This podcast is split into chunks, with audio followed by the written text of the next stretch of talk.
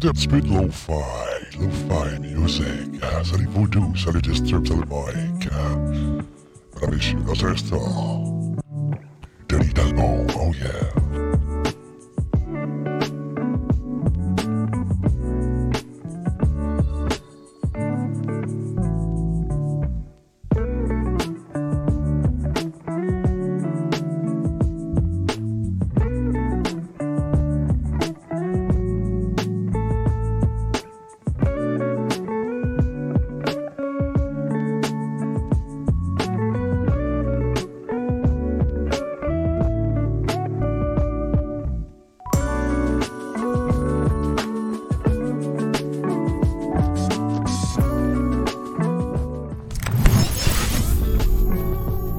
salut tout le monde, c'est Talbot, bienvenue à cette autre euh, diffusion de la conférence de presse de notre gouvernement concernant la fameuse COVID.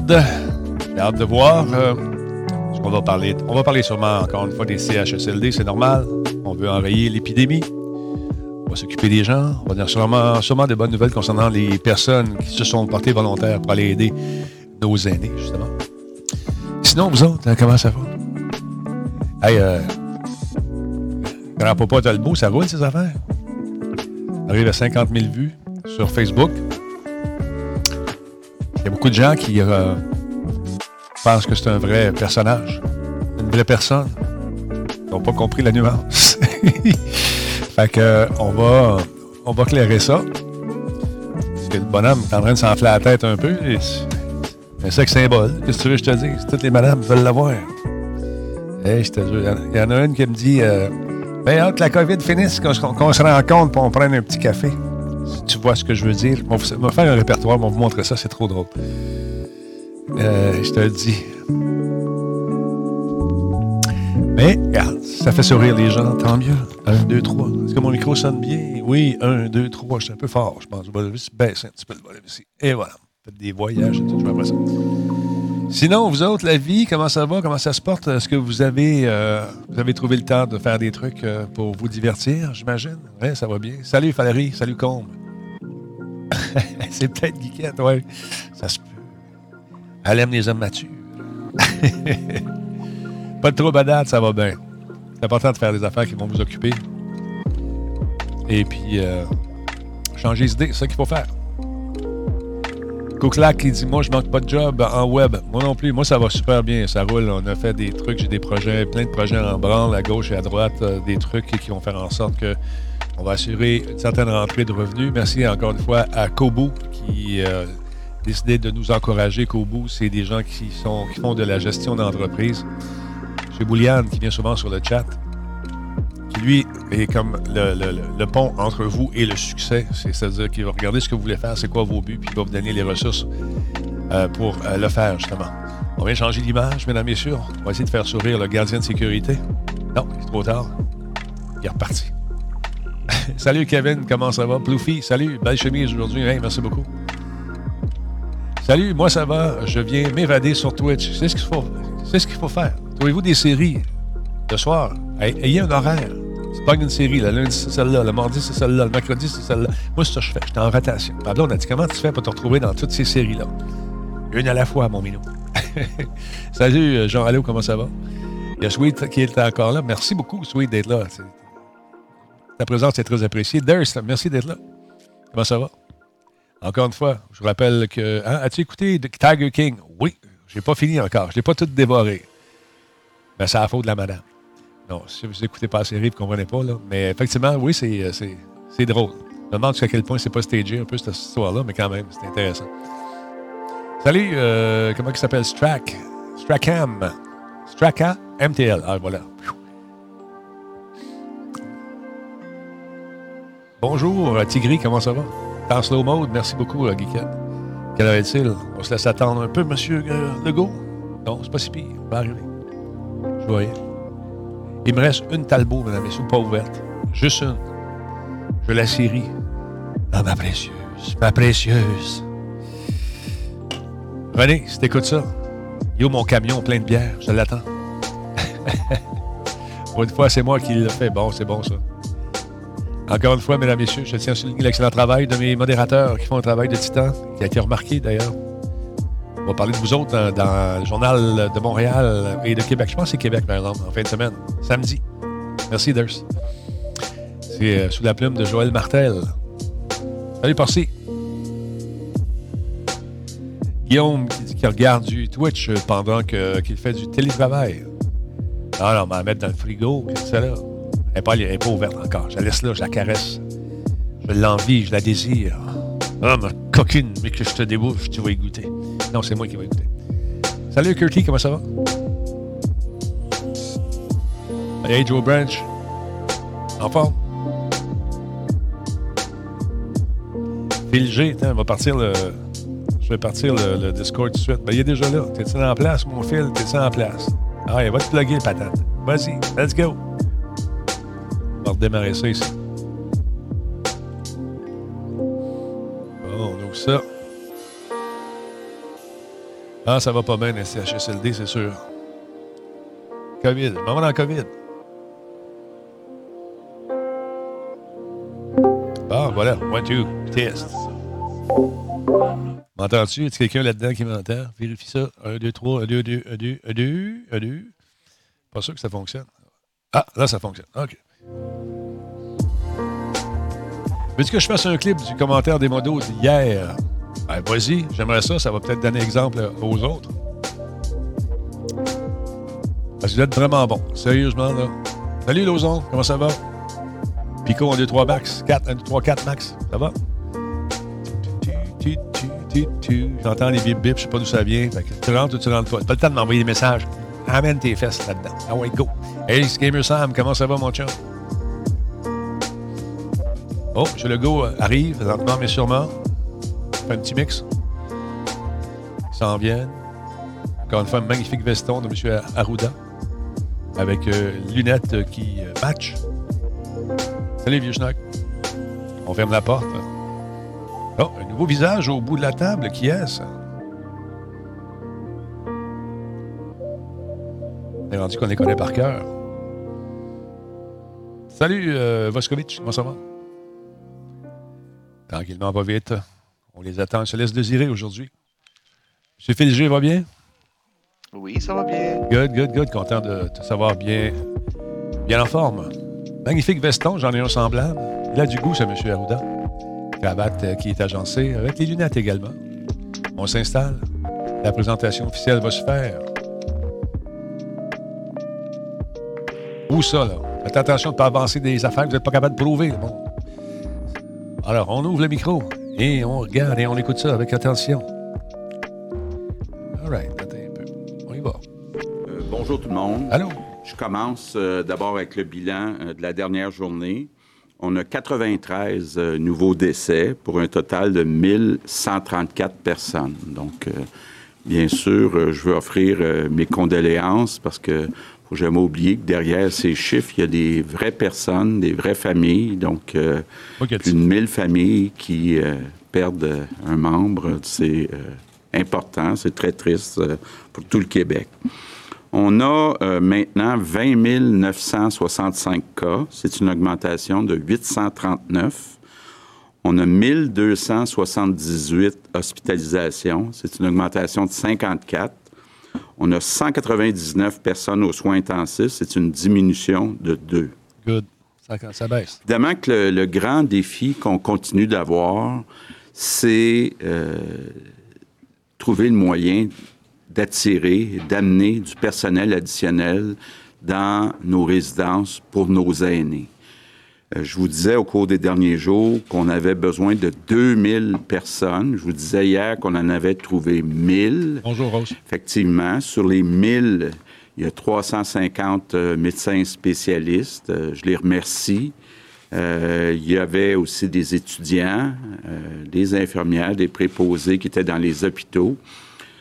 on pensait hier être capable de trouver l'autre 1000. Malheureusement, on n'est pas capable trouver. On a euh, parlé avec, euh, je pense, plus de 1500 médecins euh, spécialistes, mais ce qu'on cherche, puis je le répète, c'est des gens à temps plein. Donc, il semble c'est difficile d'aller à plus que 350 euh, du côté des spécialistes. Bateau, on a-tu manqué, on des manqué une joke? Là, je- ton poids, ah, ah, ça veut dire quoi, euh, ça? Je comprends pas. Donc, on continue de manquer 1000 personnes. pour ça que j'ai pris la décision aujourd'hui. On a demandé officiellement euh, au gouvernement fédéral d'avoir 1000 soldats euh, de l'armée euh, canadienne qui vont venir dans nos CHSLD. Bon, évidemment, ce pas des personnes qui ont une formation. Les personnes qui avaient déjà une formation, il y en avait 65, euh, peut-être un autre 65 qui s'en vient. Mais là, on demande 1000 personnes. C'est pas idéal, mais en même temps, euh, je pense que ça va beaucoup nous aider là, à avoir euh, des paires de bras additionnels pour euh, faire des tâches qui sont moins médicales, puis aider le personnel qui est insuffisant actuellement dans les CHSLD à bien s'occuper de nos aînés, bien s'occuper des personnes qui ont besoin d'aide actuellement dans les CHSLD. On vit actuellement au Québec comme euh, s'il y avait deux mondes. D'un côté, on a la situation euh, très difficile dans les CHSLD. Puis, euh, de l'autre côté, ben, il y a une situation qui est relativement stable, surtout quand on regarde à l'extérieur de l'île de Montréal et de l'île de Laval. Quand on regarde, par exemple, les décès euh, depuis le début, 74, des décès- 74 des décès sont soit sur l'île de Montréal ou à Laval. Ça veut dire que quand on regarde l'ensemble des autres régions du Québec, la situation est euh, pas mal stable, là, euh, per capita, puis ça va quand même bien du côté de la propagation ou de la non-propagation euh, de la COVID-19. C'est pour ça qu'on a continué euh, nos discussions, entre autres hier soir, avec le docteur Arruda, le docteur Massé, pour euh, déposer la semaine prochaine un plan de réouverture graduelle des écoles. Bon. On va donc déposer ce plan-là la semaine prochaine, mais je veux déjà rassurer les parents. On va s'assurer dans ce plan que les parents qui, pour toutes sortes de raisons, veulent pas envoyer euh, leur enfant à l'école, ne seront pas obligés de les envoyer à l'école. Donc, euh, ça, je veux que ça soit très clair. On va prendre des mesures pour que ces enfants-là soient capables de faire le rattrapage euh, nécessaire lors de la rentrée en septembre. Donc, euh, c'est important, là, puis je veux rassurer les parents qui préfèrent ne pas envoyer leurs enfants euh, à l'école, qui vont pouvoir euh, les garder à la maison. Évidemment, ça va se faire par région. Donc, on va euh, évidemment y aller de façon graduelle en commençant par les régions où la situation est très stable. On va continuer au cours des prochains jours. c'est pour ça qu'on se donne encore jusqu'à la semaine prochaine déposer notre plan. Donc, euh, euh, je suis certain que le docteur Ouda, comme moi, on suit ça de jour en jour. Puis si les chiffres restent stables, entre autres dans les régions hautes que Montréal et Laval, bien, on va pouvoir procéder à la réouverture graduelle euh, des écoles avec une certaine... avec un certain nombre de, de directives. Même chose aussi du côté des entreprises. On va déposer la semaine prochaine un plan de réouverture des entreprises. Vous allez le voir, là, ça va être très graduel. Attendez Euh, avant de vous énerver puis de partir en euh, fou. Attendez de voir le plan, puis euh, vous n'êtes pas obligé d'embarquer dedans. Attendez, aussi, partez pas en peur. qu'on ne voit pas une nouvelle vague, qu'on ne voit pas la courbe de, la de la contagion repartir vers le haut. Donc, on va faire ça de façon très prudente. Bon, évidemment, en annonçant un plan à l'avance, ça va permettre aux responsables des différentes entreprises de se préparer, se préparer aussi à mettre en place les directives qui vont être euh, proposées par euh, la santé publique. Mais je veux juste vous dire là, que si les chiffres continuent de bien se maintenir, surtout à l'extérieur de l'île euh, de Montréal et de Laval, on devrait être capable d'avoir des bonnes nouvelles à annoncer la semaine prochaine, autant pour les écoles que pour les entreprises. Mes remerciements du jour, je veux remercier euh, tous les travailleurs, toutes les travailleuses qui sont revenus euh, dans le secteur de la construction euh, résidentielle. Je sais qu'il y avait beaucoup de Québécois qui étaient inquiets, qui devaient avoir une nouvelle maison, un nouveau condo, un nouvel appartement le 1er juillet. Puis là, ils se disaient, j'ai un déménagement de prévu, est-ce que ça va se faire? Donc, je veux remercier tous ceux et toutes celles qui sont reven- revenus à l'ouvrage dans la construction euh, résidentielle. Donc, euh, je termine en, en vous disant, oui, euh, la situation est difficile dans les CHSLD, mais quand on regarde à l'extérieur des CHSLD, puis surtout à l'extérieur euh, de la région de Montréal et de la région de Laval, les choses sont quand même euh, encourageantes. Et donc, euh, je pense qu'on avance euh, dans euh, la bonne direction, puis on va finir par s'en sortir ensemble. Merci beaucoup. Maintenant, en anglais. Fait que partez pas en peur. Good partez pas en peur. Bonjour. Ça vous en prend pas gros. Situation in senior- La situation dans les résidences pour aînés est encore critique. Aujourd'hui, nous avons demandé au gouvernement fédéral d'envoyer 1000 soldats. will give us more Cela resources va nous offrir plus de ressources pour nous aider avec des tâches non médicales. À l'extérieur des résidences pour aînés, les mesures de distanciation physique et sociale fonctionnent. Les jours qui viennent vont nous montrer où nous sommes dépassé le pic pandémique. Si tout va bien, la semaine prochaine, nous allons annoncer notre plan visant à rouvrir les écoles et, comme je l'ai dit à plusieurs reprises, la santé publique sera notre toute première priorité. Je puis également vous dire que les semaines qui restent de l'année scolaire jusqu'à l'été ne seront pas obligatoires. À savoir, les parents ne seront pas obligés d'envoyer leurs enfants à des écoles ouvertes. La semaine prochaine, nous allons également annoncer notre plan visant à relancer l'économie. Notre défi, ce sera de redémarrer l'économie sans revivre une pandémie. Les entreprises munies de ce plan auront le temps de se préparer en conséquence. Il nous faut donc continuer de plus belle. Nous allons traverser cette pandémie ensemble. Je vous remercie. Ça se peut, chacal, ça aussi. Pour la période des questions en français, nous allons débuter avec Alain Laforêt, TVA Nouvelle. Monsieur le Premier ministre, Mme McCann, M. Arruda, euh, compte tenu de ce que vous venez d'annoncer, Monsieur le Premier ministre, est-ce que vous avez l'intention euh, d'obliger le port du masque? Vous voulez dire euh, dans les réouvertures d'écoles et d'entreprises? École, entreprise, la rue, oubliez le rendre obligatoire. Écoutez, euh, la question est bonne, puis si vous voulez me permettre, c'était une des questions que je voulais vous parler. J'ai trois sujets à vous dire. Je voudrais vous parler des décès. Je voudrais vous parler de l'invisible impact de l'arrêt. Et puis la question des masques. Fait que je vais commencer par mes deux autres sujets, si vous me permettez rapidement, puis je vais aller à votre réponse. Très rapidement, je tiens à vous dire que sans vouloir minimiser, absolument pas, les drames des décès puis les souffrances que ça entraîne dans les familles, je tiens à le dire. Le Québec est sans doute probablement un des endroits au monde qui calcule le plus scrupuleusement les décès liés à la COVID-19.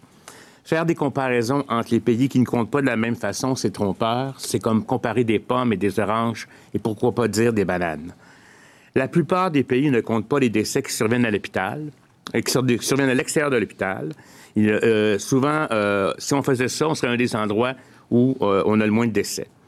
On aurait de très beaux résultats annoncés, mais ce serait trompeur.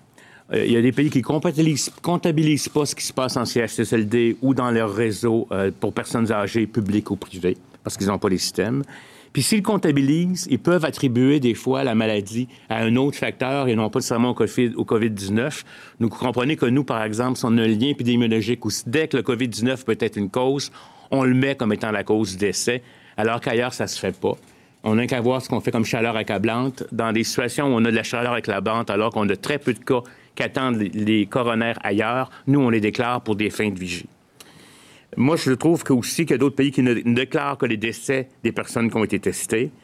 Ici, on compte les décès pour lesquels, je l'ai dit, il y a eu un lien épidémiologique, donc des cas qui n'ont pas été testés. Je voudrais aussi vous rappeler que dans chaque, à chaque année, en temps ordinaire, il y a environ 1000 personnes par mois qui meurent dans les CHSLD. Et euh, dans le fond, il faut Merci, comprendre que des décès actuels qu'on comptabilise associés au COVID-19 seraient survenus euh, mal- malgré la, la situation. C'est pas pour minimiser la chose, mais c'est parce qu'il y a énormément de débats en disant qu'on cache des chiffres, qu'on essaye de, camoufler, alors que je peux vous dire, on est d'une super grande transparence. On pourrait être plus scrupuleux. On aurait pu décider de ne pas mettre les liens épidémiologiques, mais on a décidé de le faire parce qu'on pense que c'est la réalité et c'est les plus proches.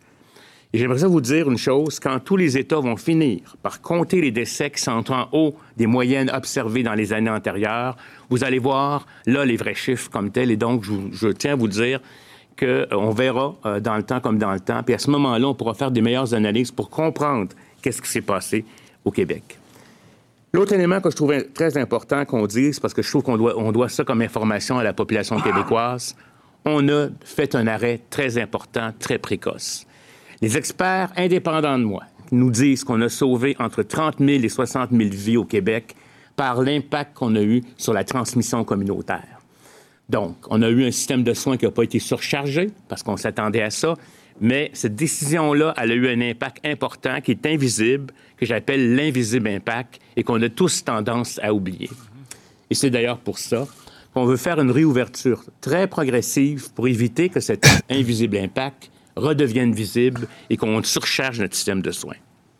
Maintenant, pour répondre à votre question sur les masques et ce que j'appellerais les couvre-visages, oui, nous allons faire la recommandation de le porter, de le porter surtout quand on n'est pas en situation de respecter le 2 mètres. C'est c'est ce qui va être fait. Maintenant, en ce qui a regard avec l'obligation, les pénalités, euh, est-ce que ça doit être fait dans les transports en commun? Là? On est en train de regarder ça. Euh, je peux vous dire que ça va sortir très rapidement et surtout, surtout avant la période de déconfinement. Mais vous comprendrez qu'on va prendre toutes les mesures pour qu'elles protègent les gens.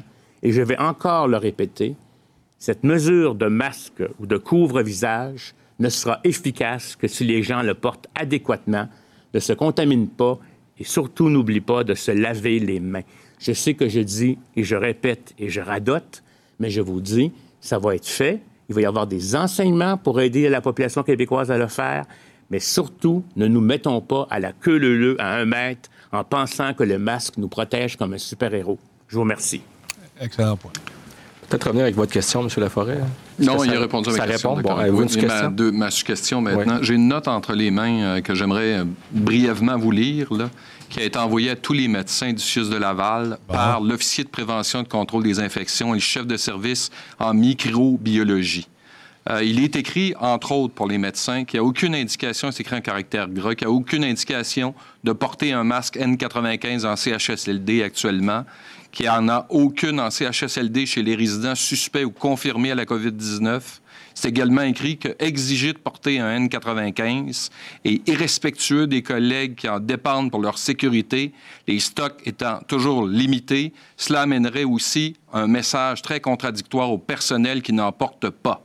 On dit également qu'il n'y a aucune consigne, tant de la santé publique que du ministère de la Santé, à l'effet qu'il faille s'isoler sept jours avant de revenir au travail régulier en zone froide. Est-ce que c'est le cheval de Troie qu'on craint?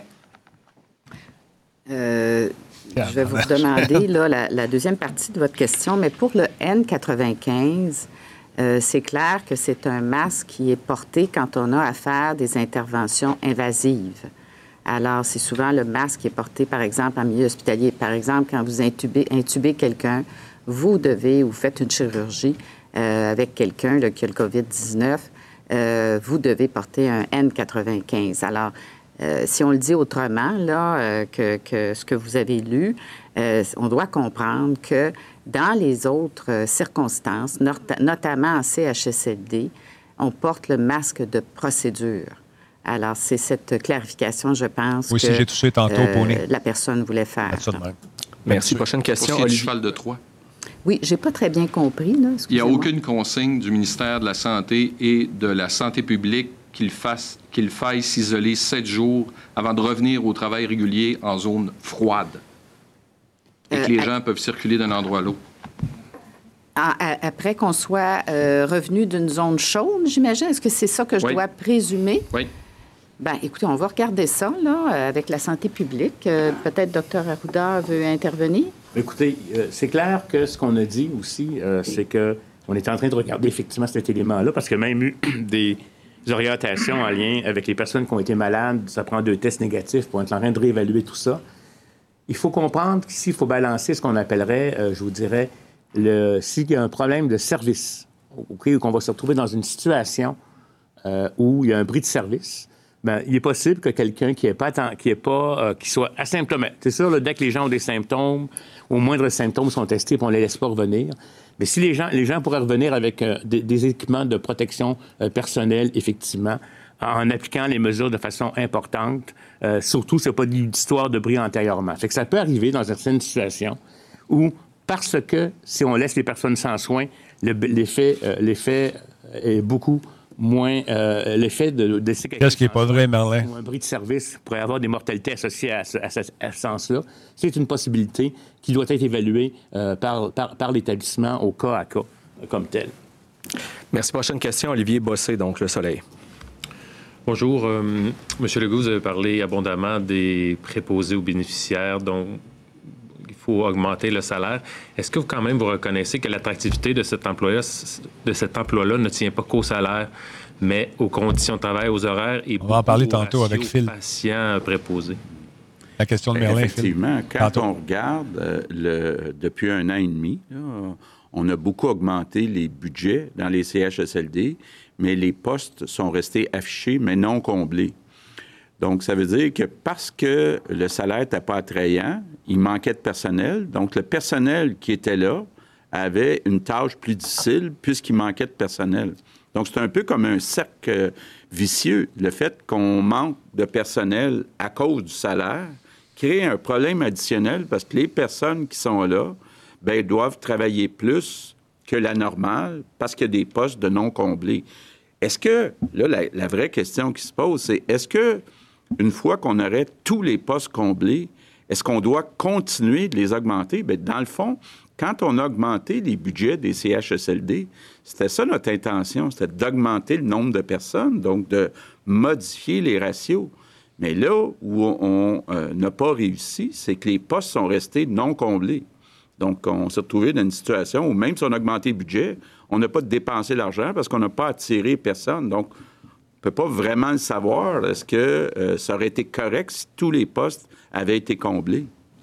Euh, ma deuxième question pour le euh, Dr Arruda. pour l'instant, on n'a toujours pas de médicaments ni de vaccins. Donc là, on parle du déconfinement de semaine après semaine, mais est-ce qu'on peut penser que la santé publique a un plan de plus que plusieurs mois, mais on parle d'années pour, pour combattre ça? écoutez, c'est toujours difficile de faire des projections. Comme vous le savez, le SRAS est disparu euh, à un moment donné, le premier SRAS, le virus du SRAS. Celui-là, on ne sait pas comment il va se comporter. C'est clair que euh, c'est pour ça aussi, quelque part, euh, un, un vaccin et un traitement, c'est pas pour demain matin. Puis on ne peut pas maintenir une société enfermée comme ça. Il faut comprendre que les confinements ont des effets pervers sur la santé mentale des gens, Comment sur la violence qui peut être faite aux femmes, aux enfants, sur les dépressions, sur des questions d'anxiété, de santé mentale. puis il faut qu'une société fonctionne, sinon ça ne marche pas. Donc, on, va, on a cet équilibre-là à regarder où on va déconfiner progressivement, etc. Intervenir, évaluer. Si jamais on se rend compte que dans un secteur d'activité ou un certain type de milieu de travail, il y a de la transmission de cas, il faut encore faire ce qu'on a fait. Chercher les cas, chercher les contacts, les isoler et faire les interventions. Puis, on va mettre les données aussi dans des scénarios pour voir un peu quel est le niveau de R0 qu'on a. Donc, c'est clair qu'on en a. Écoutez, je pense pas qu'à Noël, je ne sais pas j'aimerais bien ça vous dire qu'au 24 juin, on va tout être ces plaines en train de fêter ensemble, mais je pense que c'est un scénario qui est peu réaliste. Tant qu'on n'aura pas un vaccin, je vous dirais, pour vacciner les groupes, puis un vaccin qui soit sécuritaire, parce qu'on ne veut pas non plus vacciner les gens avec n'importe quoi, tant qu'on n'aura pas un traitement euh, comme tel, c'est clair que ce, virus-là va probablement revenir, s'éteindre peut-être comme les autres virus en période estivale, revenir vers les automnes, et c'est pour ça notre plan de match va être euh, à, regarder. Puis à mesure qu'on aura des nouvelles connaissances, on verra aussi comment on va agir. Mais il est possible qu'on parle encore de coronavirus en 2021, malheureusement, ou même jusqu'en 2022. Prochaine question, Fanny Lévesque, La Presse. J'aimerais ça que vous nous expliquiez comment ça se fait qu'on arrive, qu'on ne soit pas capable d'aller chercher 1000 personnes supplémentaires dans le réseau avec tous les moyens qu'on s'est donnés, euh, que ce soit les fonctionnaires, les finissants. On a vidé les hôpitaux. On avait 80% des médecins spécialistes hier qui nous disaient qu'ils n'avaient pas encore été appelés par le ministère. Le fait d'aller chercher l'armée, est-ce que ça veut dire qu'on a sous-estimé le défi de faire atterrir tout ce monde-là dans le réseau? Ou est-ce que ça veut dire que la situation est trop urgente et on n'a pas le temps d'aller chercher ces gens-là, ça nous prend l'armée? Bien, écoutez, vous avez vu comme moi, euh, puis moi, je me suis fié à ces chiffres-là, qu'il y avait 2300 médecins spécialistes qui étaient prêts à venir travailler dans un CHSLD. La réalité, c'est quand on demande aux médecins spécialistes, êtes-vous prêt à venir travailler à temps plein pour deux semaines à partir de maintenant, il y en a 350. Donc, c'est certain là, que, dans le fond, on a peut-être surestimé le nombre de médecins spécialistes qui euh, pouvaient venir dans le réseau euh, des CHSLD. Mais est-ce qu'on a sous-estimé le, défi de faire atterrir? c'est bien beau de dire on va aller chercher des finissants, mais en pratique, qu'ils atterrissent dans le réseau, c'est plus compliqué que ça, non? Bien, si j'avais 2000 médecins spécialistes, de les faire atterrir, comme vous dites, c'est possible. Ça peut prendre quelques jours, puis euh, il peut peut-être avoir une période là où les gens doivent s'habituer à travailler ensemble, mais il n'y en a pas 2000, il y en a 350. Hein. Donc, il nous manque de bras. Big Rick, fais attention à tes affirmations. tu te bases sur quoi pour dire que ça va revenir à l'automne? Euh, As-tu vu une étude? Euh, As-tu vu quelque chose? C'est où c'est ce que tu penses qui va arriver? Euh, nous avons demandé à deux reprises quand même s'il y avait des sous-évaluations. Parce qu'il n'est pas parti. Il n'est pas parti, il est encore là. chiffres dans les dernières semaines. on lit ce matin que vos données pourraient être considérablement sous-estimées. Qui dit vrai et pourquoi ne pas avoir dit avant qu'il y aurait des milliers de décès? On l'a dit qu'on ne savait pas, qu'on n'allait pas prédire les choses sans savoir. C'est clair que, bon, des milliers de décès, il y a eu des scénarios quand même qui en prédisaient euh, plusieurs. Euh, on avait un scénario qu'on appellerait optimiste, un scénario qui était pessimiste, puis on est quelque part entre les deux, si vous me permettez. Puis comme je vous le dis, euh, Là, il y a toujours aussi la question des délais. Hein. Les gens pensent que les gens, quand ils décèdent, ils n'ont pas une puce qui avertit automatiquement dans les systèmes d'information euh, au ministère qui sont décédés. Hein. Nos données proviennent des cas qui sont disponibles à 6 heures. Les gens meurent plus souvent la nuit. Hein. C'est entre 6 heures euh, du soir puis, puis, la nuit, ils meurent plus, ils ne seront pas comptés dans les statistiques.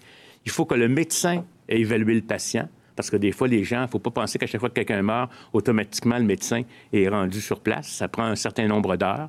Il faut qu'il envoie cette formule-là à la direction de santé publique, qui va vérifier les informations. Si vous voulez savoir d'où il venait, ce patient-là, le CHSLD, s'il meurt à l'hôpital, puis vous voulez savoir d'où il venait, il faut aller voir le cas, où il était antérieurement, puis voir qu'est-ce qui est devenu en termes d'évolution. Donc, ça prend une enquête de la santé publique de regarder la donnée, vérifier si c'est quelqu'un qui est mort du COVID-19 ou qui est mort d'une autre cause, etc. Donc, tous ces processus-là, il faut qu'on n'a pas un portrait instantané. Et c'est normal que, par exemple, dans un CSSLD, vous vous disiez, il y en a 77, puis dans les chiffres du ministère, il y en a seulement 53. Mais si on commence à mettre des données mêlées dans notre chiffre statistique, puis deuxièmement, moi, ce qui m'importe, c'est pas la statistique, c'est que les actions se fassent. J'ai besoin de la statistique pour planifier où c'est qu'on s'en va. Mais une fois qu'il y a deux décès ou trois décès dans un CHSLD, c'est l'intervention qu'il faut, faire comme telle. Je préfère que mes gens soient en train de s'organiser pour que l'application et qu'il y ait des travail qui se fasse adéquatement dans le réseau de la santé que de me remplir des formulaires de statistiques. Mais en même temps, on a besoin. on est en train de peaufiner le système pour avoir le minimum d'efforts pour les individus, mais en ayant la bonne donnée. Fait moi, je suis très fier, je pense, du système qu'on a mis en place il, pourrait être merveilleux. Si on avait les systèmes d'information, si on avait des dossiers médicaux informatisés, puis si on avait tout était interrelié, automatiquement, on va accès. Puis deuxièmement, on a, des enjeux aussi avec la commission d'accès à l'information. L'information ne peut pas être transmise aux centrales si elle considère des informations qui sont, qui sont, euh, qui sont comme telles. Fait que quelque part, les chiffres qu'on a, là, honnêtement, moi, je pense qu'ils sont assez près de la réalité, mais il y a un délai, bien entendu, dans le temps. Et, avec les médias sociaux, avec toute la vitesse qu'on a, l'instantanéité des choses, c'est clair que vous allez entendre dire un établissement qu'il y a plus de morts dans l'établissement que ce qui est sorti, parce que c'est déjà les, chiffres de la nuit dernière. Puis en même temps, avec les délais qui vont entraîner, le médecin n'a peut-être pas fait le, constat de décès, etc., etc. C'est ça qui fait que, comme tel, on pourra vous montrer un jour quand on aura le temps de faire ça, comment ça se passe, euh, la collecte d'informations. Euh, vous avez demandé l'aide euh, de tous les employés du réseau de l'éducation dans les derniers jours. Ils ont reçu encore une fois hier une demande pour prêter main forte dans les CHSLD. Ce sera quoi la procédure pour les enseignants qui vont aller travailler dans les CHSLD, par exemple? Est-ce qu'ils devront rester 14 jours en isolement après leur retour, puisqu'on connaît, on sait qu'il y a une pénurie quand même d'enseignants dans les écoles. Comment concilier ça avec la réouverture des écoles? Ben, d'abord, il faut dire qu'on parle des enseignants qui enseignent en sciences de la santé. Donc, c'est un petit pourcentage des enseignants qu'on interpelle actuellement pour venir dans les CHSLD. C'est tout le monde qui a reçu, toutes les, catégories d'emploi ont reçu une demande cette semaine à deux reprises du ministère de l'Éducation tous les emplois, toutes les, catégories d'emploi, venez nous aider dans les CHSLD. Ces gens-là qui vont, c'est des enseignants, des secrétaires, ils vont faire quoi quand elles vont revenir des CHSLD, puisqu'on compte quand même réouvrir les écoles à un moment donné? En tout cas, il n'y en a pas beaucoup là, pour l'instant. On a 740 enseignants et étudiants là, qui ont répondu à l'appel. Alors, effectivement. Ça, c'est la même question qui revient tout le temps. Euh, le badge de M. Arruda, ça représente quoi? Quelqu'un le sait? Euh, donc, on va vérifier, là. Mais euh, c'est 740 là, à date euh, qu'on a Épinglette sur son l'appel? donc, on ne voit pas qu'il y aurait nécessairement un grand impact. Puis on sait qu'il y a beaucoup de choses qui se font à distance également. L'OMS, hein, c'est ça. Il faudra prévoir, là, effectivement, de voir avec l'éducation quelle sera la transition pour ces gens-là en lien avec la santé publique. C'est l'OMS, je pense. Une question, question. Mathieu Dion, Radio-Canada. Bonjour. Euh, sur l'armée, au lieu d'attendre après les médecins, les enseignants en soins de santé, les bénévoles, pourquoi ne pas avoir fait appel à l'armée il y a dix jours? Un déploiement facile, rapide, massif, des gens qui sont capables de rester plus que deux jours dans un CHSLD. À quelque part, pourquoi et le regrettez-vous? Bien, écoutez, euh, moi, euh, je l'ai répété, là, c'est bon, c'est sorti. Le samedi soir, j'ai parlé avec la présidente de la FMSQ. Puis je lui ai dit, euh, on a besoin de personnes à temps plein dans nos CHSLD parce qu'il y a des milliers de personnes infectées qui restent de mourir. Euh, moi, je pensais qu'on euh, serait capable de trouver des médecins spécialistes, là, 1000, 1500, 2000 médecins spécialistes qui seraient capables de venir à temps plein dans les CHSLD. Le résultat, c'est qu'il y en a 350. donc, c'est sûr que si j'ai le choix des gens qui savent comment porter euh, les équipements de protection individuelle, qui ont des notions de base en santé, et un soldat euh, qui n'a pas euh, de connaissances ou de qualifications en santé. C'est ce que je crois aussi, Big Rick. Qui viennent du réseau de la santé. Ça se fait pas malheureusement ici. compte qu'on n'est pas capable. C'est selon les régions, je pense qu'on va le faire. La moitié qu'on a besoin, mais il en reste un mille. Donc là, on demande aux gens de l'armée. Ça ne sera pas idéal, mais au moins, ça va être des bras pour euh, nous aider. Euh, en vue du plan de déconfinement, euh, M. Arruda, on entend beaucoup de choses sur l'immunité collective. on comprend que l'incidence de la maladie sur la population est assez faible. Est-ce que vous pourriez nous éclairer là-dessus et dans quelle proportion les Québécois doivent attraper la maladie pour qu'on puisse en arriver à un déconfinement plus généralisé? Écoutez, vous posez des bonnes questions. J'aimerais ça pouvoir encore avoir une puce chez les Québécois pour qu'ils me disent je suis infecté. On reçoit l'information, puis c'est dans un système d'information, mais c'est pas comme ça que ça fonctionne. On ah, pense a pas une très grande proportion des Québécois ont été infectés. Ça va se ramasser, c'est sites des conspirationnistes. Tantôt, avec les mesures qu'on a faites euh, d'arrêt importantes qui ont sauvé entre 30 000 et 60 000 vies, selon ce que m'estiment mes, experts, jusqu'à la fin de l'été. Je parle jusqu'à la fin de l'été. Donc, c'est une petite proportion. Et maintenant. Ça va être dans le vaccin. On, pense que on va l'activer avec les taux 5G. Ce virus-là, qui était estimé en Chine entre 2,8 et 3, quelque chose, qui est plutôt autour de 5, bien, ça veut dire que ça va augmenter la proportion d'individus qui doit être euh, euh, immunisés. Euh, on pourrait passer de 60% de la population immunisée à 80% de la population qui devrait être immunisée avant qu'on ait ce qu'on appelle un ralentissement assez significatif. Donc, ça va nous comporter des défis beaucoup plus grands.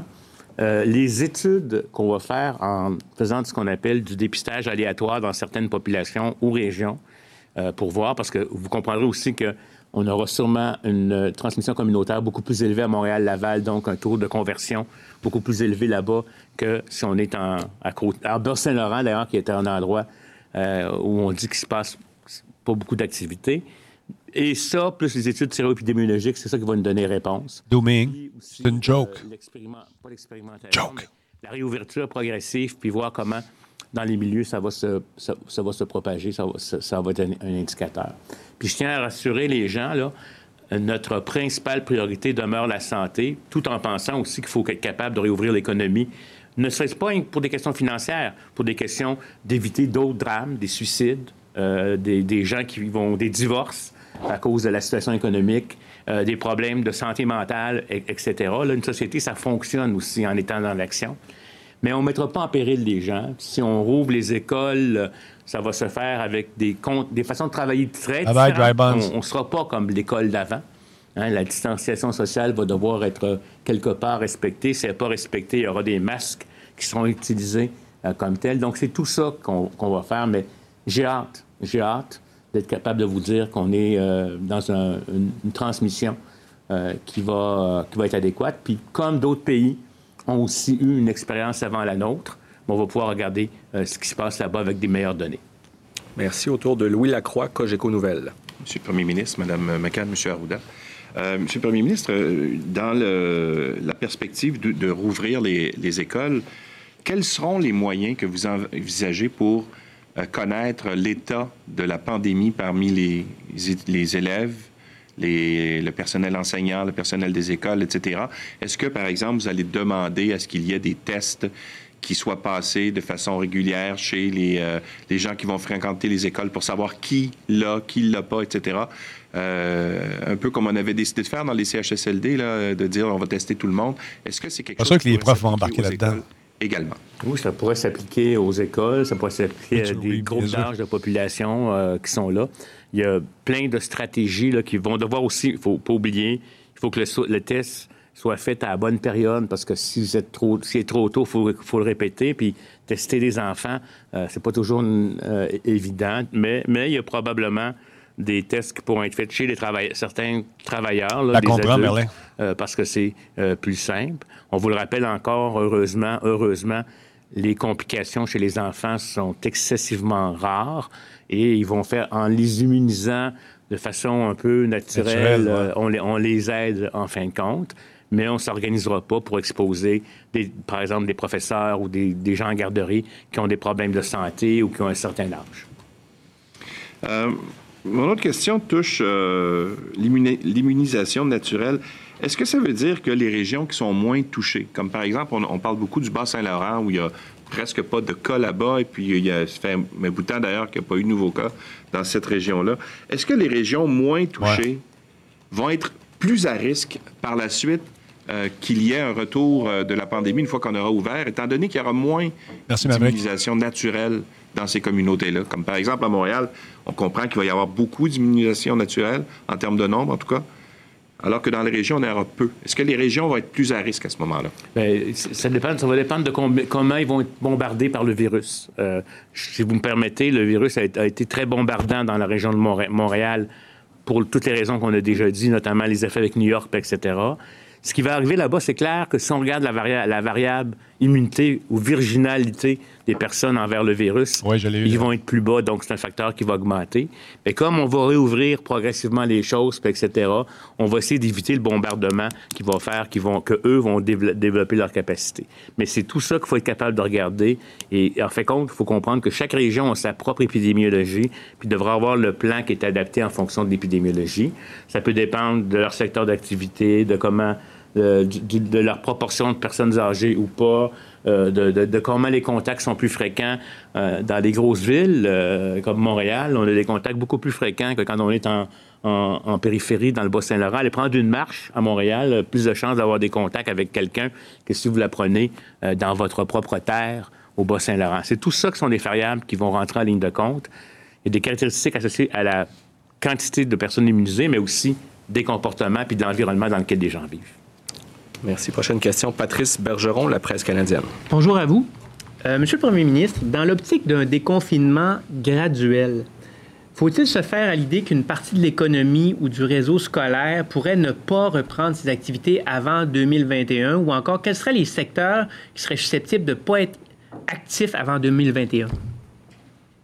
Bon, d'abord, euh, je vous le dis, la semaine prochaine, on va déposer un plan de réouverture des écoles, puis un plan de réouverture des entreprises. Donc, je ne veux pas me scooper moi-même. Puis en plus, c'est pas une question de scoop, c'est une question de s'assurer euh, durant les prochains jours que les données euh, restent stables. Mais disons que euh, sans euh, dévoiler les plans, là, on parle d'un plan de réouverture qui va s'étaler jusqu'à l'automne, jusqu'en septembre. Donc, on pense euh, être capable, si on parle des entreprises et des écoles, d'être capable de réouvrir d'ici septembre les deux secteurs. Bon, là, toute la question qui reste, ce sont les rassemblements, les activités culturelles, sportives. Ben, ça, est-ce que ça ira en 2021? C'est pas impossible. Oui. Allez-y, madame. Euh, c'est que c'est pas tout à fait lié au sujet, mais vous allez me permettre parce que effectivement on parle de déconfinement graduel, mais moi j'aimerais vous parler deux minutes de reprise graduelle de certaines activités hospitalières parce que je voudrais avoir l'opportunité d'en parler aujourd'hui rapidement. J'en ai parlé hier un peu, mais on me confirme effectivement qu'on va euh, reprendre certaines activités chirurgicales euh, on va monter à des volumes d'autour de 40% dans l'ensemble des hôpitaux du Québec. Ça, c'est une bonne nouvelle. Alors, euh, par exemple, des greffes qu'on avait cessées, des greffes du foie, euh, des chirurgies vasculaires, par exemple, pour des anévrismes. On va reprendre ça. On va reprendre aussi les activités d'imagerie médicale pour l'ensemble euh, du dépistage de maladies euh, bon, liées au cancer beaucoup. Si on pense aux mammographies, euh, ça, ça va être repris aussi. Alors ça aussi, c'est des bonnes nouvelles. L'endoscopie. va reprendre. Évidemment, ce que je veux dire à la population, c'est que on va appliquer les principes de distanciation physique dans les cliniques externes, dans tout ce qui est hein, euh, ambulatoire, puis au, sein de l'hôpital. Vous savez que nos hôpitaux, maintenant, fonctionnent différemment d'avant la pandémie, zone froide, zone chaude.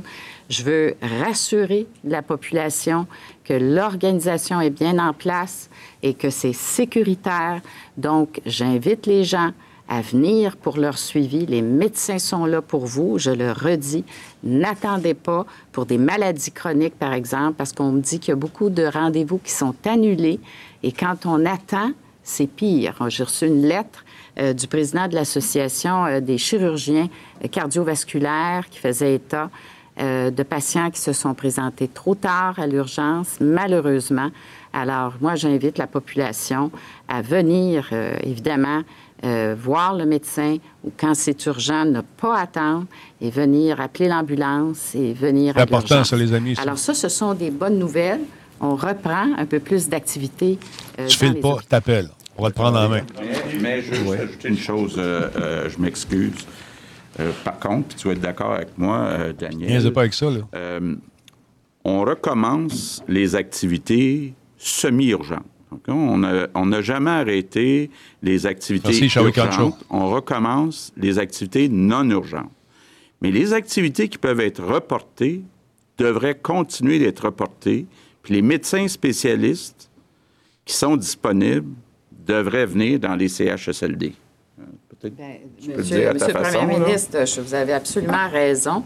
Il euh, faut le préciser parce que c'est pas c'est pas toujours facile à expliquer, pas toujours évident à comprendre. C'est un équilibre qui est pas simple. Mais effectivement, moi, je l'ai toujours dit, quand on a demandé les médecins spécialistes et les médecins spécialistes inactifs, on n'ouvre pas les chirurgies électives, absolument pas. On ne peut pas, à cause, entre autres, là, de la, non-disponibilité euh, ou la disponibilité qui est insuffisante des médicaments, des sédatifs. Alors, tous ces médecins-là, spécialistes, sont disponibles. Mais évidemment, quand on reprend certaines activités, euh, ça ne touche pas les activités électives. On y va avec les semi-urgentes, mais vous savez, une semi-urgente qui attend depuis un mois, bien, ça devient urgent. Alors, c'est ces activités-là qu'on reprend, puis toute la question du dépistage aussi qui est bien important. Docteur Arruda. Monsieur le ministre, permettez-moi. Je veux répondre. euh, J'ai vu dans le non-verbal euh, d'un de vos collègues que ma, ma réponse ne l'a pas satisfait en lien avec la situation des- du Bas-Saint-Laurent. Euh, ce, que, ce que je voudrais dire, c'est que euh, dans les faits, dans les stratégies qui pourraient être faites dans ces régions-là, où le risque serait plus élevé parce qu'il n'y a pas eu de transmission, ce serait de maintenir un confinement des personnes à risque plus longtemps. Euh, et à ce moment-là, de laisser les jeunes s'exposer et à ce moment-là diminuer. Ça, ça, fait partie d'une stratégie. Là, je, peut-être que ma réponse ne répondait pas à votre préoccupation. Compte tenu que je veux quand même répondre le mieux possible à vos questions, je me permets, Monsieur le Premier ministre, d'avoir été en compétition avec nous, nous trois. Hein, on a eu quand même beaucoup de prises de parole euh, depuis les quelques dernières secondes. Merci. Alors, en sous-question, Ah, Monsieur oui. Bergeron. oui. Merci. Euh, Monsieur le Premier ministre, vous en avez appelé souvent à la fierté québécoise tout au long, euh, depuis le début de votre mandat, en fait, et même encore récemment, lorsqu'on on combattait la pandémie au début. Et là, quand on voit que donc les, les- les chiffres sont assez graves dans les CHSLD et qu'on fait maintenant appel à 1000 soldats qui sont plus ou moins formés, est-ce que la fierté québécoise n'est pas en train d'en prendre un coup? Ben, écoutez, euh, le problème qui existe aujourd'hui dans nos CHSLD n'est pas un nouveau problème. C'est un problème qui est là depuis plusieurs années. Malheureusement. C'est un problème qu'on a essayé de régler en augmentant les budgets des CHSLD, mais qu'on n'a pas réussi à régler parce qu'il y a plein de postes qui sont restés non comblés.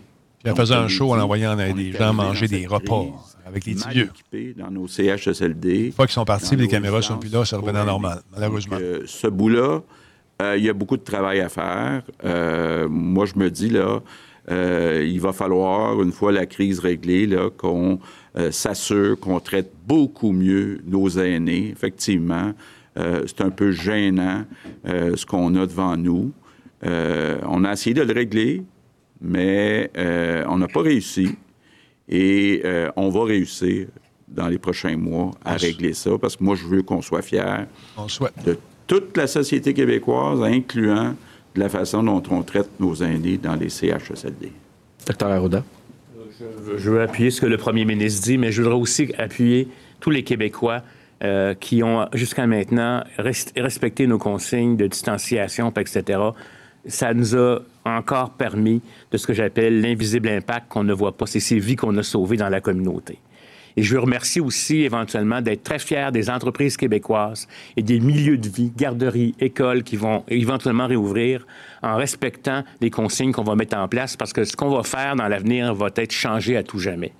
En télétravail, etc., etc. Donc, il faut rester fier de ce qu'on a fait. Il faut réfléchir et comprendre qu'est-ce qui s'est passé dans nos CHSLD. Il faut aussi, comme collectivité, au-delà des institutions, réfléchir sur comment on, on- on agit ou on interagit avec nos personnes âgées au, au- au- au Québec. C'est aussi une question de société, à mon avis. Donc, restons fiers de ce qu'on est. Traversons ensemble, restons unis, surtout pas divisés, si on veut être capable de, de- de- de voir venir des meilleurs jours. Merci. On complète pour nos questions en français aujourd'hui avec Marie-Michel Sioui, du journal Le Devoir. Bonjour, bon après-midi. La docteure Joanne Liu est une sommité mondiale en matière de lutte contre les épidémies. Est-ce qu'elle sera intégrée à votre cellule de crise? Je pense que les deux ont parlé à, à- Oui, au docteur moi, j'ai Liu. j'ai parlé à Dr Liu euh, cette semaine, d'ailleurs.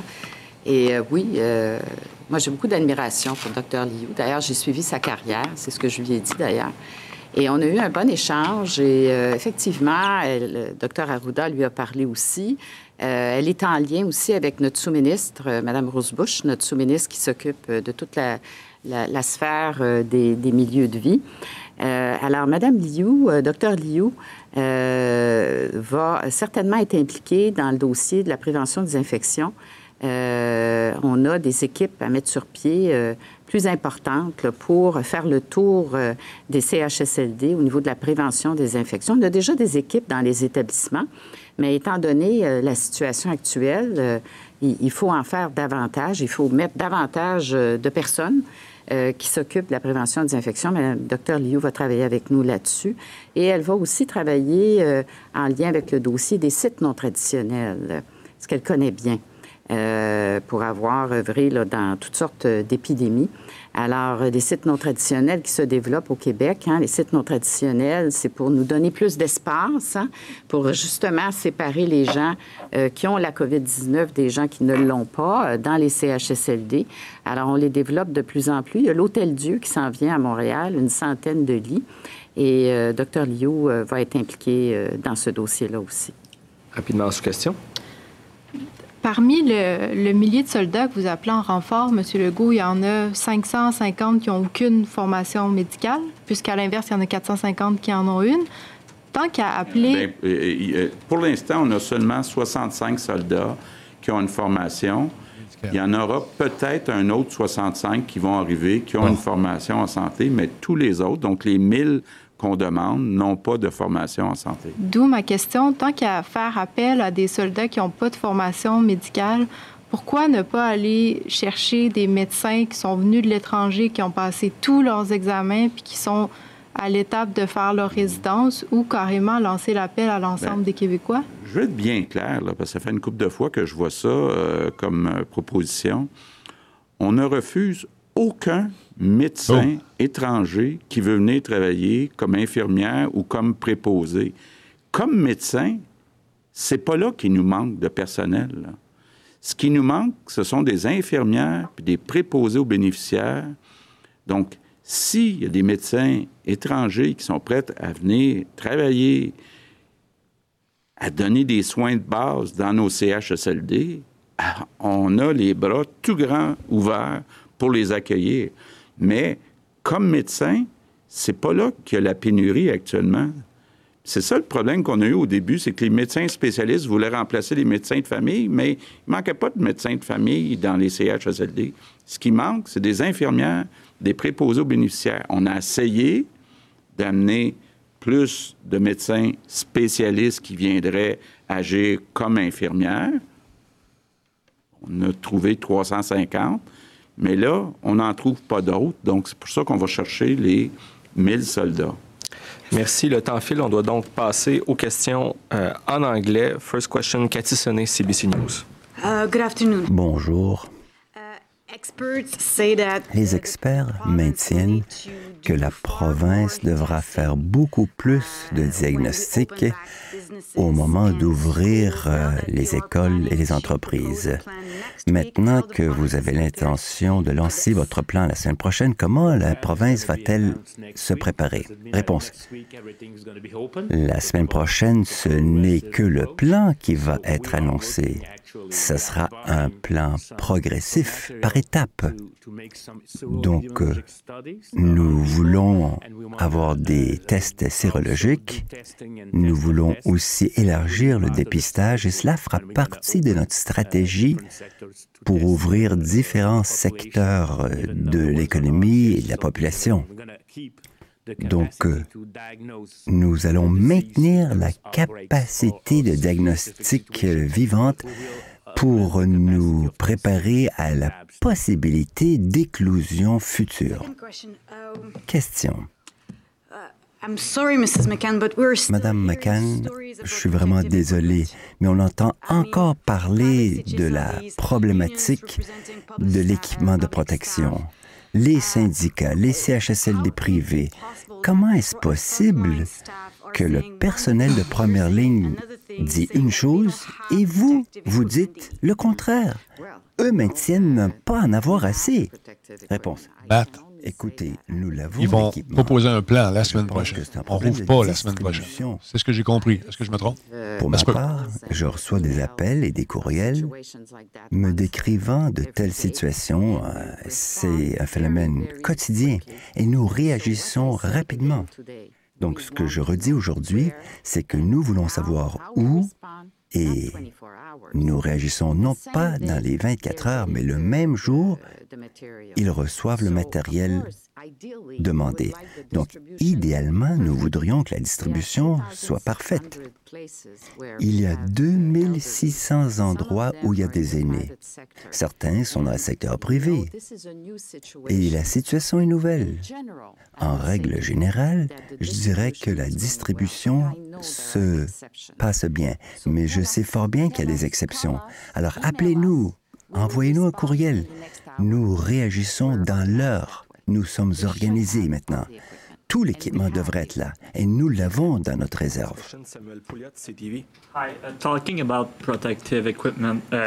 Pour ce qui est de l'équipement, nous avons un cas à, à l'hôpital Lakeshore où les médecins et les infirmières reçoivent de l'équipement, entre autres des masques N95 avec une date de péremption, dans certains cas, d'il y a 11 ans. Pourquoi reçoivent-ils des masques périmés? Qui est responsable de vérifier les dates de péremption? Réponse. Écoutez, nous allons examiner cela. On en a assez des masques N95. Donc, après la conférence de presse, nous euh, nous en occupons et nous voulons comprendre ce qui se passe et nous allons envoyer des masques N95 qui ne sont pas euh, dépassés ou périmés. Hollywood va en savoir plus la semaine prochaine là, sur ce qui va être ouvert, chantier commercial ou non, là, la semaine prochaine. Ont infecté des patients en oncologie. Le personnel a même anticiper de tels événements? Y a-t-il moyen de freiner la contagion dans les institutions, dans les établissements? Réponse. C'est très important ce que vous dites. Il ne faut pas confondre les choses. L'hôpital Sacré-Cœur est un hôpital désigné pour les patients de la COVID-19. Ils ont plus de 100 patients euh, qui souffrent de la COVID-19. Ils ont la capacité de s'en occuper. Mais cette zone-là est complètement distincte du reste de l'hôpital. Et j'ai demandé une description de la situation parce que j'ai appris euh, de ce qui s'y passait.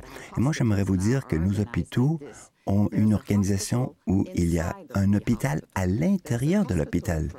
Il y a un hôpital pour les patients de la COVID-19 et cette section est cloisonnée de façon hermétique.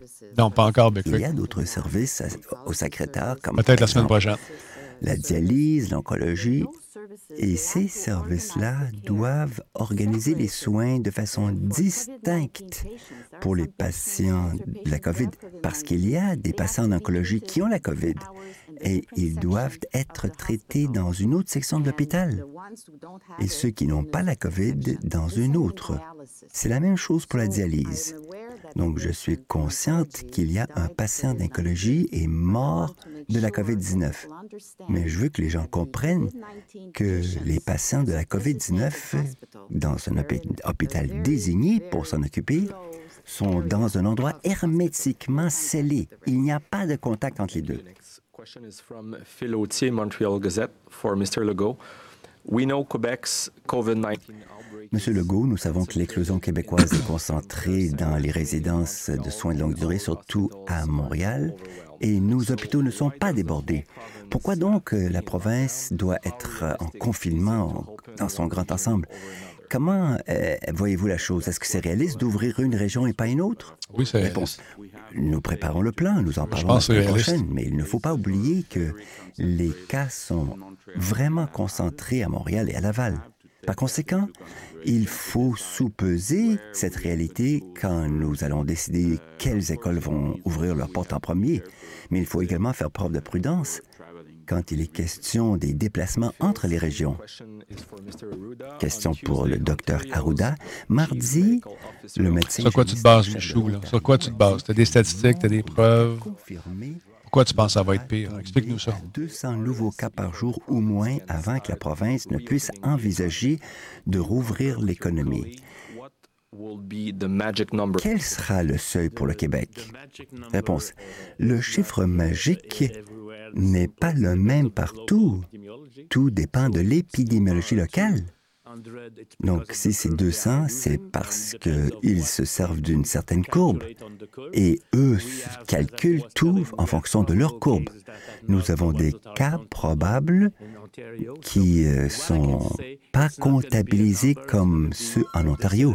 Donc, ce n'est pas un chiffre, mais la décélération de la transmission et le calcul du facteur R0, c'est-à-dire est-ce que chaque malade infecte en moyenne une personne ou moins d'une personne en moyenne? Question. Monsieur Legault, Vigie Santé, une résidence privée à Dolores des Ormeaux, a écrit aux familles hier disant que elle a vu aucun signe d'aide encore. Que dites-vous à cela?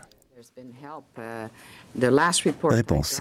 Écoutez, le dernier rapport que j'ai eu, c'était juste avant la conférence de presse, et le CIUS est en train d'envoyer des effectifs pour prêter main forte dans cette résidence privée. Et ce sera suffisant pour offrir les soins nécessaires à tous les résidents. Donc, on s'en occupe. Pour M. Legault, maintenant, question. Quand nous regardons les différents euh, facteurs, par exemple les décès par million d'habitants, le Québec ne s'en tire pas très bien. Comment voyez-vous la chose? Réponse. Comme le docteur Arruda l'a dit, il faut comparer ce qui est comparable.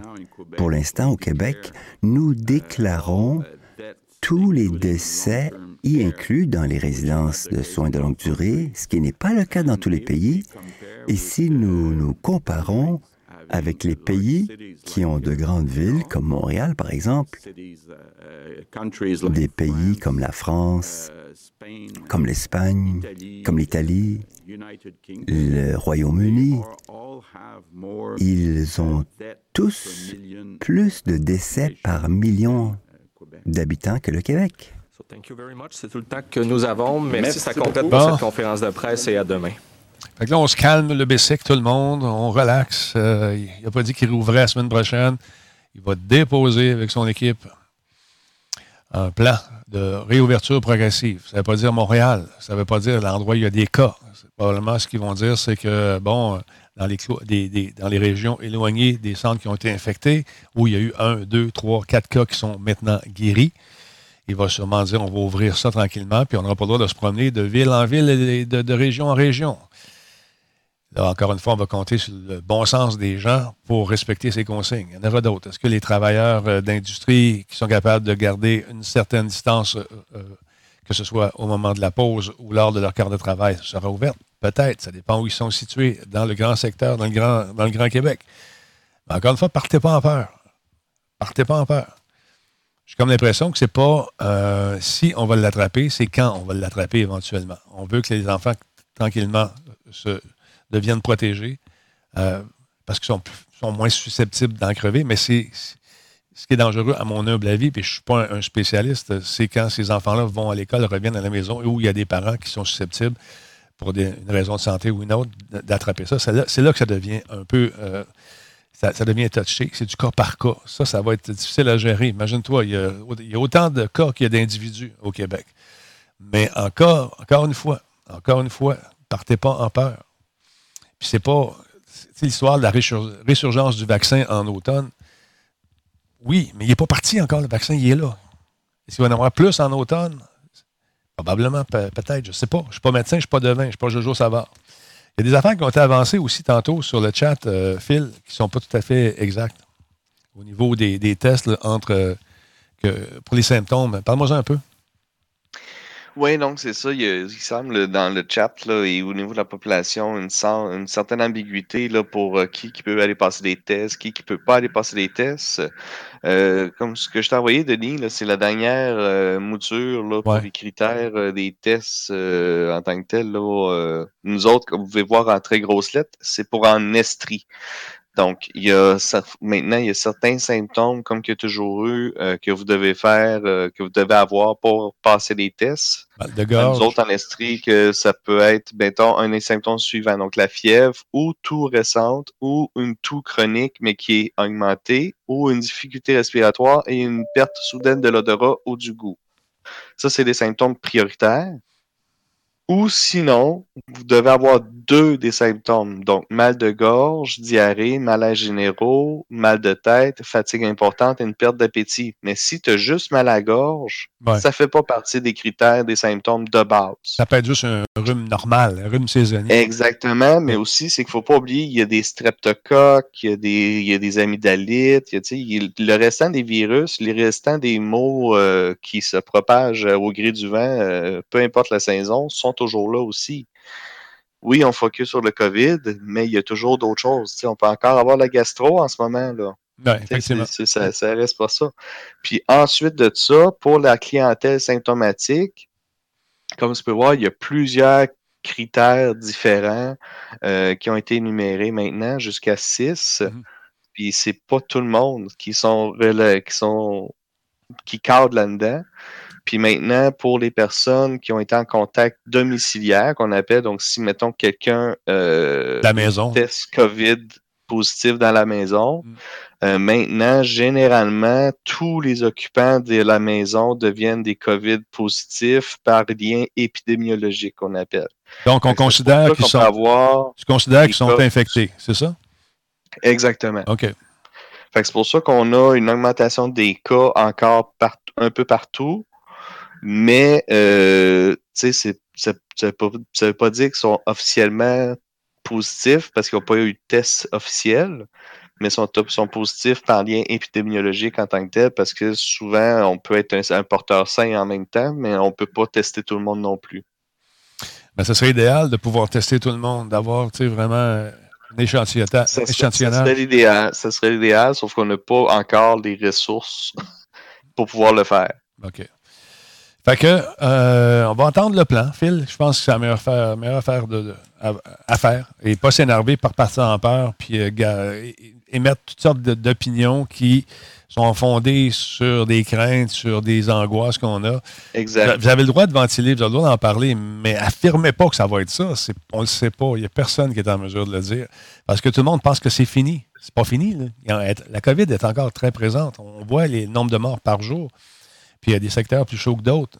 Mais pour la réouverture progressive, je pense que dans des endroits à l'extérieur des grands centres qui sont chauds, je pense qu'on serait, en- mesure que ces gens-là reprennent la vie normale. Si je peux compléter, Denis, par rapport à ça, c'est sûr que selon le plan que vous allez voir la semaine prochaine, en ce moment, il y a beaucoup, beaucoup, beaucoup de choses qui sont à l'étude présentement pour le déconfinement euh, progressif. Euh, ça peut aussi, être aussi anodin que les mariages ou les baptêmes euh, ou malheureusement les funérailles des gens décédés euh, durant, la, durant la COVID. Imagine-toi- Euh, tu sais, Il n'y a pas vraiment de funérailles qui se font en ce moment. Là, tu sais, tout est Non. décalé, les salons mortuaires, sont, les frigidaires sont pleins. Euh, fait que, tu sais, c'est c'est toutes des choses qui sont mises à la table, qui vont être discutées, puis qui vont être euh, élaborées euh, en temps et lieu. Mais aussi, euh, je voulais juste, euh, comment dire, clarifier, là, euh, j'avais vu tantôt dans le chat, là, euh, par rapport à la différence entre les personnes qui sont jugées urgents, semi-urgents ou électifs au niveau des chirurgies à l'hôpital. Donc, pour une chirurgie qui est jugée urgente, c'est que faut- il y a une urgence de danger de mort immédiat. Si tu fais pas opérer là, ben tu risques de mourir dans les prochaines heures. OK. Semi-urgent, c'est que tu peux être une personne qui a besoin d'une chirurgie cardiaque, mettons, qui fait de l'angine ou qui fait des, des petites choses euh, tranquillement pas vite, mais que c'est on and off, que ton cardiologue juge que bon, euh, tu sais, j'ai pas de plage horaire pour toi, mais tu peux être soit habituellement, il y a des cas semi-urgents qui sont hospitalisés, Mhm. mais là, suite à la COVID, ben, ils sont chez eux en attendant sur surveillance, puis les médecins ou les, in- il y a des infirmières qui appellent à tous les jours pour prendre des nouvelles, puis dépendamment de leur état, sont hospitalisés. Puis les chirurgies électives, c'est c'est les personnes, c'est souvent les chirurgies d'un jour qu'on appelle. OK. Fait que c'est pour ça que élective, ça veut dire sur pied. Donc, euh, en tant que tel, euh, si si tu rentres une journée le matin, tu fais, tu fais faire ton opération, puis dépendamment de comment ça se passe à la salle de réveil, ben tu retournes chez vous le soir, puis euh, merci, bonsoir. That's it. Fait que là, le- ça répond aux questions à ce sujet-là dans le chat présentement. Mhm. Ben, je pense que oui. Je pense que ça fait le tour. Mais au niveau de, ta- de ce que tu, toi, tu observes chez vous à Sherbrooke, si tu penses qu'on est sur la bonne voie, est-ce que tu sens une, euh, une amélioration ou euh, selon. Libre à toi de me répondre, je ne veux pas te mettre dans l'eau chaude non plus. Est-ce que tu Ben, trouves ce que... que nous autres, on remarque ici en Estrie depuis, je vous dirais, un bon, presque une semaine, euh, il y a une bonne stabilisation au niveau du nombre de cas. On n'a presque pas eu de décès euh, non plus en Estrie. Je pense qu'on en a un ou deux euh, depuis cette semaine. Ouais. Mais les, les, les, les chiffres sont encourageants à ce niveau-là. Euh, c'est sûr que le moral des troupes, euh, il a toujours été bon, il continue à être bon, mais euh, c'est sûr et certain qu'on va avoir la langue à terre. Est-ce que tu as vu rentrer les nouveaux masques qui sont faits par CCM, des espèces de cagoules, des espèces de combinaisons, demi-combinaisons avec respirateur intégré, avec le petit moteur en arrière, le, le purificateur? Sur le terrain, moi, pas, Pas encore? pour le OK. non. Question pour euh, M. Phil, question de Dooming. Est-ce que le COVID peut causer des arrêts cardiaques? Euh, comme toute maladie respiratoire, oui. Ça, ça dépend de ta condition physique aussi, tu sais, euh, mais quelqu'un qui a un cœur sain. de nombreux facteurs, mais tu sais, en tant que tel, euh, l'arrêt cardiaque résulte souvent d'une défaillance respiratoire euh, aiguë là, euh, Ouais. Ben, en tant que tel. C'est ça. Mais tu sais, c'est. Il y a autant de cas qu'il y a d'humains. Ça, je vous expliquais tantôt. Il y a autant de- de- de- d'exceptions qu'il peut y avoir d'individus. Tu sais, c'est sûr que tout le monde, on a nos petits bobos, nos petites affaires, puis on est inquiet. Mais encore une fois, ceux qui, sont, qui se sentent vraiment au bout du rouleau, qui sont plus capables, là, qui, que ça va pas bien, vous pouvez faire le 8 à 1, appelez vos médecins, appelez l'urgence, ils vont vous dire quoi faire. Mais attendez pas que le téléphone sonne chez vous, c'est très important. Ça, c'est très important. On a justement euh, vu par le passé, sans COVID, euh, je me souviens, je travaillais à l'urgence, puis euh, il y avait une madame euh, qui est arrivée avec son mari avec des très, très, très gros symptômes d'un AVC. Euh, puis quand on a questionné la madame, elle nous disait euh, ben, c'est quand que ça a commencé? Elle dit Ah, ça a commencé hier soir après, après le souper. Puis on, on, là, vu qu'il commençait à se faire tard, mais on voulait pas vous déranger à l'hôpital, fait qu'on a attendu demain matin. C'est pas une bonne idée, c'est pas une bonne façon. Tu files Non, pas, surtout à- c'est- au niveau cardiaque, au niveau respiration. Si t'es pas capable de respirer, tu vas péter aux frettes, appelle, dépêche-toi, demande à quelqu'un d'appeler. C'est fou. Exactement. Euh, même pour les euh, même pour les problèmes psychologiques, là, Ouais. euh, pas plus tard que la semaine passée, moi j'ai j'ai- j'ai quelqu'un qui m'a appelé, il dit euh, écoute Phil, euh, j'ai be- j'ai besoin d'aide, euh, tu peux-tu m'amener euh, à l'hôpital ou quoi que ce soit, euh, tu sais, pour euh, pour ça? Écoutez, tu sais, faut ça- excusez-moi le terme, ça prend une bonne paire de couilles euh, pour pour se prendre en main puis se dire euh, Mm. écoute, j'ai besoin d'aide, je veux chercher de l'aide. Puis dans la situation qu'on était, bon, tu sais, moi, j'avais pas de, de- de- j'avais pas de kit euh, COVID avec moi sous la main. Fait que, j'ai appelé mes collègues paramédics qui sont, qui l'ont pris en charge puis qui l'ont amené à l'hôpital puis il est allé chercher de l'aide en conséquence. Ben, bravo. Puis, euh, c'est ça qu'il faut faire. Faut c'est pas, faut pas. fait faut pas hésiter. Faut vraiment pas hésiter. Appelez vos, appelez vos personnes, vos amis, vos personnes en sol ou quoi que ce soit. Euh, prenez des nouvelles de vos voisins si vous êtes capable d'en prendre. Euh, à ce niveau-là, c'est- c'est c'est- c'est le meilleur moyen de, de se créer de nouvelles, euh, Mm. de nouvelles connexions, de nouvelles amitiés en tant que telles. Mais il faut prendre soin de nous-mêmes aussi. Il faut pas oublier, il faut pas s'oublier. Question. Euh, prendre du temps pour soi. Question. Un cadavre reste conta- contagieux combien de temps? Est-ce que tu le sais? Euh, officiellement, non, mais comme tout virus a besoin d'un porteur vivant pour se, pro- pour se propager. Ouais. Euh, par contre, euh, c'est sûr certain qu'il y a une certaine charge virale résiduelle qui peut rester suite au décès. Ouais. Euh, surtout au niveau des, des voies respiratoires, là, au niveau des gouttelettes, là, quand on manipule le, le- défunt. Par contre, combien de temps exactement, je ne pourrais pas vous dire. Alors voilà. Ben, je pense que ça fait le tour, mon fil. Yes. Merci beaucoup encore de ta participation. Lâche pas. Merci de nous informer, euh, d'éclaircir nos, euh, nos- nos- nos points qui sont des fois un peu nuageux. Que- j'essaie tant bien que mal dans mon champ d'expertise. Ouais, ben, c'est bien, c'est bien apprécié. Merci beaucoup. Et puis, euh, prends soin de toi. On se revoit un peu plus tard ce soir. Yes. Salut, mon À chum. tantôt. Salut, mon chum. Bye. C'était Phil qui travaille euh, dans la région de Sherbrooke. Il est infirmier. Il envoie de toutes les couleurs avec son équipe qui font un travail de titan là-bas. Encore une fois, salutations aux gens qui sont exténués, qui travaillent fort, et euh, personnel infirmier. Les camionneurs, on les oublie, mais ils sont là aussi pour nous autres. Les gens dans les épiceries, euh, lâchez pas. Il semble y avoir un peu plus de, de civisme dans certaines euh, grandes surfaces. Bravo. Mais encore une fois, portez le masque. Si ça vous tente, ça vous rassure, mais n'oubliez pas de ne pas toucher vos yeux, pas toucher vos, euh, votre masque tout le temps. Puis après ça, quand vous arrivez dans l'auto, je vais vous dire une affaire. Les masques, vous les prenez, vous les mettez dans un petit sac de plastique. Vos gants, la même chose. Là, tu te promènes dans un Costco à terre, c'est juste des gants bleus qui traînent. C'est, c'est- à quoi vous pensez? Ça va partir, ça va, ça va être magique, ça va, se, ça va fondre avec la neige puis le printemps qui arrive. Voyons. C'est pas logique. Cacher à terre non plus, pas cool. Pensez un petit peu. Garde ça chez vous, amène-toi un Kleenex, mets ça dans tes poches, tu le jetteras chez vous. Mais les gants bleus à terre, les, les, masques qui traînent partout, come on. Un peu de civisme, gang. Tu sais, c'est sacré. C'est triste de voir ça. Mais quand même, regarde, le printemps s'en vient. Tu vas à la neige un matin, tu sais, c'est l'enfer. Je me suis dit, je pensais que c'était une joke. La piscine, à roule. L'autre est un peu frette. Mais j'aurais pas de bébites dedans cette année parce qu'ils sont toutes congelés. Fait que, si vous voyez des gens qui pichent les affaires à terre très poliment, pardon, monsieur, madame, vous avez échappé quelque chose. Normalement, ils se penchent et les ramassent. Parlez pas de bataille pour ça, là, mais plus un petit peu de civisme, ce serait apprécié. On fait notre job, mieux qu'on peut, tout le monde, puis on va compter sur euh, le civisme des autres personnes qui nous euh. Pas toujours évident, mais quand même, on se ramasse, on se lave les mains, puis euh, on fait des vidéos, puis on s'amuse, puis on joue. Hey, les gamers, continuez à sauver le monde, je vous aime demain. OK, on va les avoir une game à la fois. Hey man, on a des jeux de ce temps-là en plus. Salut tout le monde, à la prochaine. À ce soir. Avec euh, Jardin Chenard, j'essaie d'avoir euh, Frank de tête. Je sais pas s'il va vouloir à suivre. Mais Fafouin, je pense qu'il peut une semaine sur deux. Tu sais comment est-ce que c'est? Salut tout le monde.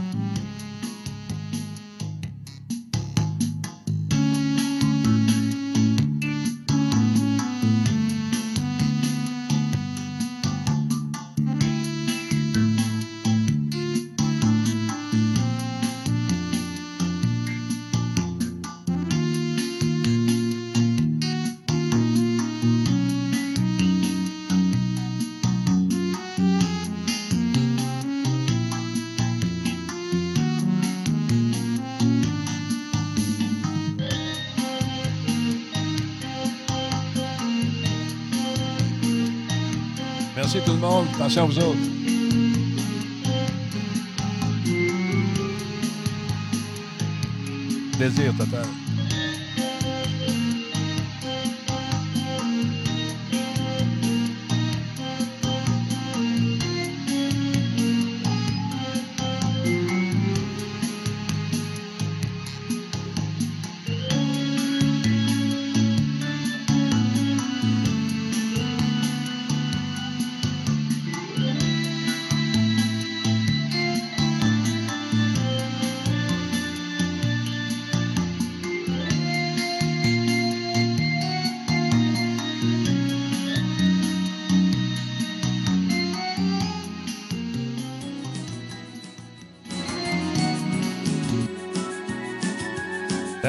toi, ça, uh, Robert Corwin. Et voilà.